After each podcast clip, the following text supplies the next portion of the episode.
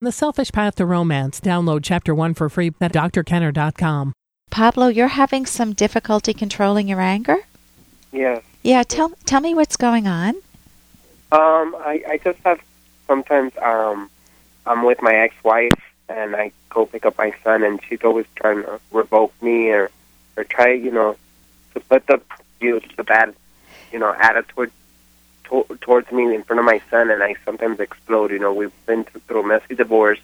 I've I've tried to get more time with my son and she doesn't give him to me and she knows how to push my buttons, you know. Okay. And, and it, so the best that I want to control. Yeah. The best revenge is learning how to not let those button, buttons matter anymore to you. So there are certain things that she says, certain things that trigger your anger, right? Right, right. Can you give me a sampler of one or two things, a quick sampler of one or two things that she does that absolutely gets to you every time? Well, like when I'm asking for like more time, Yeah. you know, I asked her like this Friday that just passed, let me go at five thirty, you know, and she did, and then I she goes no because it's my mom's birthday, so you need to get there like at five forty five, and I get there at five forty five at her mom's house. She um she she opens the door, she goes, wait a minute, boom, and she slams the door. Yeah. She left me waiting there outside for five more minutes. Yeah. And I, then I go pick up my son at almost his normal time, you know. And I asked her just this one time because I wanted to go to the keys, and she's always like, you know, doing things like that. She shuts the door, slams it, and I hear her saying, you know, what's his problem? He needs to wait anyways. And So I- she makes you you wait for how long? five minutes more. So I Okay. him up. I usually have to pick him up at six, Yeah. and it was already five fifty. Yeah. Wait a minute, he needs, he needs to stay by the everybody. She knows she's always, you know, it's been a hardship with her. You know, I've been asking for more time, and she doesn't give them to me. You know, she doesn't give them. So she's fighting the. You guys still have the power struggle going, and it, it, it boils down to 10 minutes. So she's asking you, she wants you to be there at 6, and if you get there 10 minutes early, she freaks out. If I asked her, yeah, no, no. But if I asked her at five forty-five, that's fine. But but she's just she doesn't. You know, every time I ask for a little bit more time, it's always no, no, no. And I have my son very limited, and A very know, I limited don't- amount of time. yeah, yeah. Like I went to court, and I and I I spent like almost forty-one thousand dollars getting Wow. more time with him be- Yeah. because, and you know, and then I after I didn't get more time with him, I only have him Wednesdays from six to eight, and then every other weekend I have to return Sunday night, and he's already seven years old. She's Okay. always been trying to push my buttons, and now I have to pay her court fees. You know, Okay. so, So, it's, been a, it's been a struggle. So one of the triggers is time. Another one is what else? What else would be a trigger? And then I want to give you some tips on how to control the anger. No, like I told her, look, like this Sunday, you know, I always pick him up and drop him off, pick him up and drop him off, and she's like, um, can you, I go, can you pick him up because I took some medicine and I'm drowsy, and she just texts me back like, oh, good one, good one, yeah, I'll, I'll be right there. You know, she's always like, you know, it's always a a, a, a dilemma, a problem with her because she's, you know, she's a very, you know, she's a lonely person. You know, she doesn't have a boyfriend or anything, and and she doesn't have, and she she has a strong, independent, you know, independent woman type, which Yeah. is fine, but she is super strong character, and she's always trying to control me, even though we've been divorced already for five years. Okay, so it sounds like she's insecure because sometimes people come on with that very strong Oh, very, persona very when they feel insecure, and so she feels vulnerable. If you can remember that it's most likely that she feels vulnerable, then you can somewhat um, reduce that anger. Because if you look at her as a mean, controlling woman who just want, is out there to destroy you, Pablo, man, you're going to feel angry all the time. Hey, I got to interrupt this because we've got to pay some bills. 30 seconds, that's it. A very quick ad, and then Ellen will be back. romance. I wish I knew more about what girls want from a relationship. Boy, I wish I knew more about what I want. Where's that ad I saw? Here it is The Selfish Path to Romance, a serious romance guidebook. Download chapter one for free at selfishromance.com and buy it at amazon.com. Huh. The Selfish Path to Romance.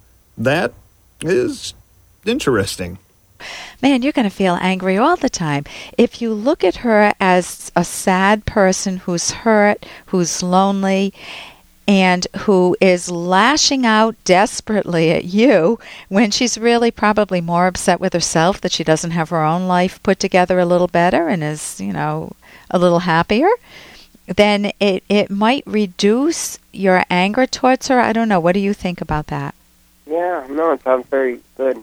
Very good. Okay, so think of her as hurt, as lonely, and as a bit insecure. Don't tell her that. because of course she'll get angry with you.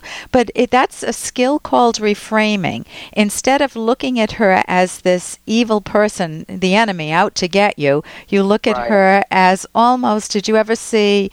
Um, oh, what is the movie I'm thinking of? The Wizard of Oz, where everybody's afraid of the wizard, and then when they pull back the curtain, what do you get?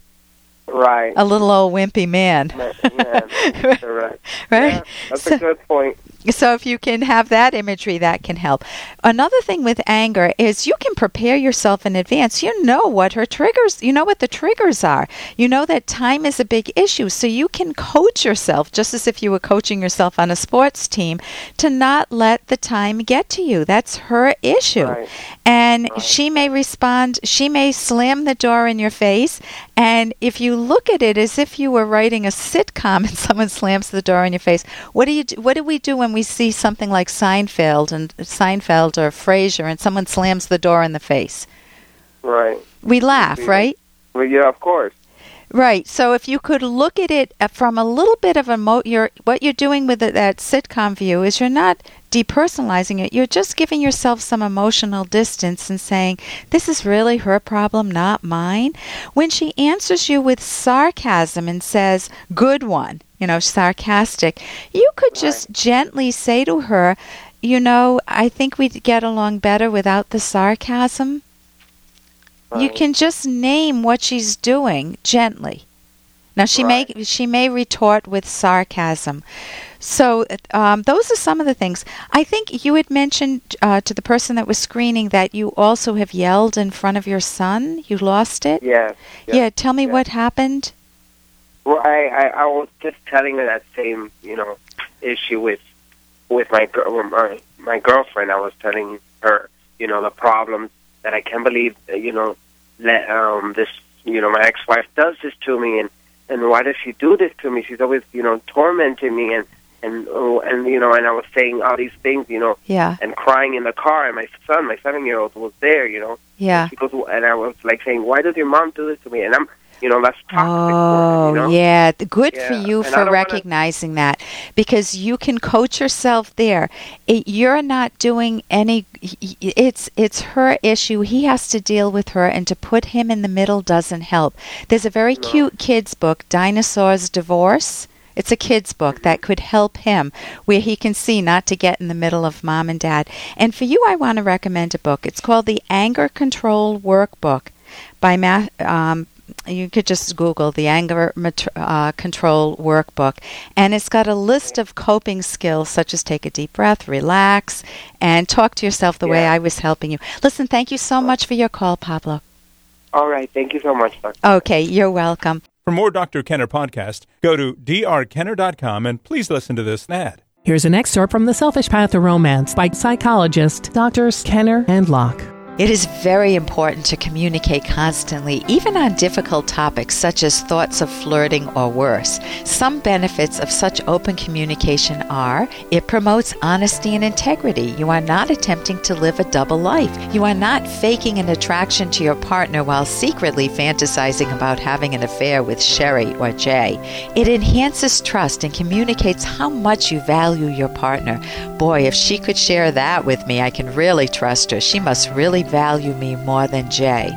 It helps you and your partner communicate about the possible reasons for an extramarital attraction and thus allows you to address a problem.